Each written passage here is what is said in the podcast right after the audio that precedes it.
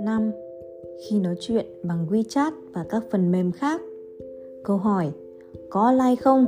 sẽ khiến người kia không thích. Có việc gì thì cứ nói thẳng.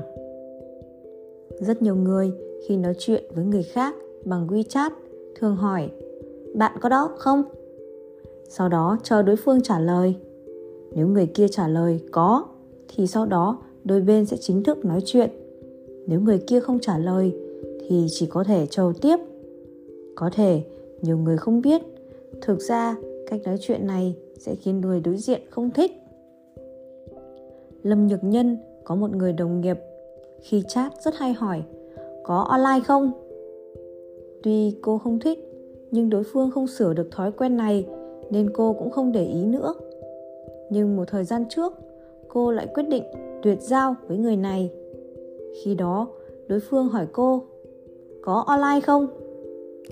Nhưng Lâm Nhật Nhân chưa kịp đọc. Một lát sau cô trả lời "có". Lại đợi thêm một lúc, đối phương mới trả lời "lúc nãy gửi tin nhắn là muốn thông báo với cô ba giờ họp". Nhưng khi thấy tin nhắn này được gửi đến thì đã hơn ba giờ rồi. Thế là cô đã đến muộn buổi họp ấy. Lâm Nhược Nhân cố đè nén cảm giác khó chịu trong lòng, nói với người kia "phiền cô, lần sau nếu có chuyện gì thì cứ nói thẳng vào vấn đề, nếu không sẽ ảnh hưởng đến hiệu suất công việc". Người đồng nghiệp kia chỉ ồ một tiếng chứ không nói gì khác. Thấy kiểu trả lời này, Lâm Nhược Nhân cực kỳ khó chịu. Khi sử dụng những phần mềm chat để nói chuyện với người khác, tốt nhất là nói thẳng vào vấn đề. Ví dụ, "tối nay tôi sẽ đến chỗ anh lấy tài liệu, anh có nhà không? Nếu có phiền anh trả lời tin nhắn giúp tôi". Cho người khác biết trước mục đích của mình, như thế mới phù hợp với nhịp sống nhanh ở thời đại này. Giống như một bài viết trên mạng về chủ đề "có online không?". Nếu tìm tôi có việc thì nói thẳng ra, đừng có hỏi tôi "có online không?". "Có online không?" Tôi phải trả lời bạn như thế nào? Nếu tôi nói có, bạn mượn tôi tiền thì tôi phải làm sao? Nếu tôi nói không, bạn muốn mời tôi ăn cơm thì tôi biết làm thế nào? Nếu tôi nói có mà bên kia thì tôi chẳng có chuyện gì tốt lành thì phải làm thế nào? Nếu tôi nói không, lỡ bỏ qua chuyện tốt thì sao? Cho nên có chuyện gì cứ nói thẳng. Như thế tôi mới biết tôi nên nói có hay không. Chúng ta cũng có thể tự đặt mình vào vị trí của người khác. Khi chúng ta đang làm một chuyện quan trọng thì đột nhiên WeChat có tin nhắn "có online không?". Bạn nói xem có nên trả lời hay không? Nếu trả lời thì không biết đối phương muốn hỏi gì, sợ sẽ lỡ việc đang làm. Nếu không trả lời thì sứt mẻ tình bạn. Đúng là phiền phức. Ngoài ra, người tinh tế sẽ nhận ra thực ra mấy chữ "có online không?" sẽ làm đôi bên cảm thấy rất xa cách, giống như đang nói chuyện với người lạ. Khi chúng ta nói chuyện với người khác, bàn công việc, nghiệp vụ đều không ngoài mục đích là khiến đôi bên phối hợp với nhau hiệu quả hơn, nhằm mang lại lợi ích cho cả hai. Nhưng nếu chúng ta chỉ gửi một tin nhắn khô không khốc "có online không?" thì sẽ làm người kia cảm thấy lạnh như băng. Cho nên cho dù cách nói chuyện của chúng ta không hoàn mỹ, hoặc nói hùng hồn, truyền cảm như đang diễn thuyết, thậm chí không cần phải tỏ ra ân cần, hỏi han đối với những người bạn không thân thiết, nhưng ít ra thì cách nói chuyện của chúng ta phải chân thành, ấm áp một chút, bớt đi mấy trò lừa gạt. sáu.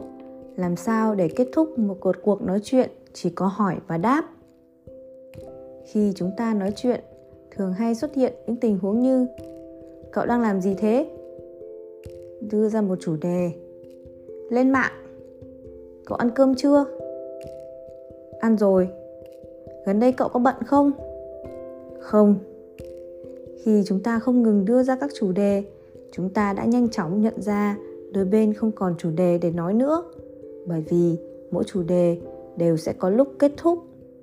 Lúc này, cho dù chúng ta còn muốn nói gì đi nữa thì cũng đành phải buồn bực im lặng, nói một câu "Ồ, thế à, mình chỉ định hỏi cậu đang làm gì, vậy cậu làm tiếp đi". hết chuyện. Thực ra, muốn thoát khỏi mô thức nói chuyện chỉ có hỏi và đáp này rất đơn giản. Chúng ta chỉ cần chú ý tới việc nói chuyện chứ không phải là chủ đề nói chuyện. Vấn đề không phải là nói cái gì, mà làm là nói như thế nào. Ví dụ, chúng ta có thể mở rộng ra những vấn đề liên quan đến chủ đề đó để nói tiếp. Tống Minh là một người rất giỏi nói chuyện. Chỉ cần có một chủ đề, anh ta đều có thể làm đối phương nói không ngừng. Ví dụ, cậu ăn cơm chưa? Tống Minh hỏi. Ăn rồi.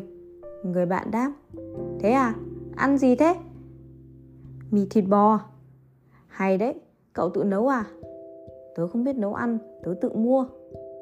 Tớ không muốn cười cọ nhạo cậu đâu, nhưng mà con gái trong nhà mà không biết nấu ăn thì làm sao mà lấy chồng được? Tống Minh nói đùa. Tớ không muốn nấu, trước đây đều là mẹ tớ nấu. Chắc mẹ rất thương cậu nhỉ? Mẹ tớ thương tớ nhất, bởi vì tớ là con út. Cậu là con út, cậu còn có anh chị em khác cả? Ừ, tớ còn một anh trai. Anh trai của tớ bla bla. Chúng ta sẽ nhận ra, trong một cuộc nói chuyện, chúng ta thậm chí không cần phải chuẩn bị trước chủ đề, mà bản thân cuộc nói chuyện sẽ mang đến cho chúng ta vô số chủ đề.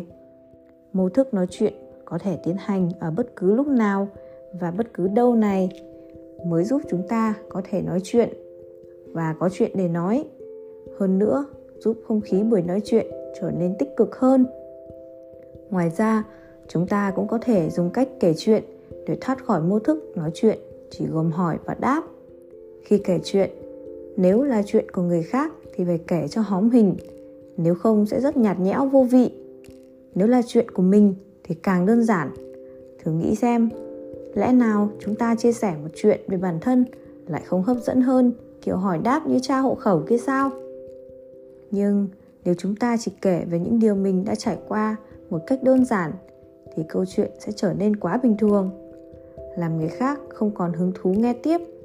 Còn một người biết kể chuyện sẽ khéo léo lồng những ưu điểm của mình vào câu chuyện, và người khác không biết được là họ đang chém gió.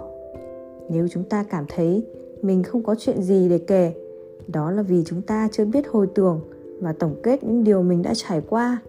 Dù chúng ta quả thực không có chuyện gì để kể, thì những người bạn xung quanh chúng ta sẽ có.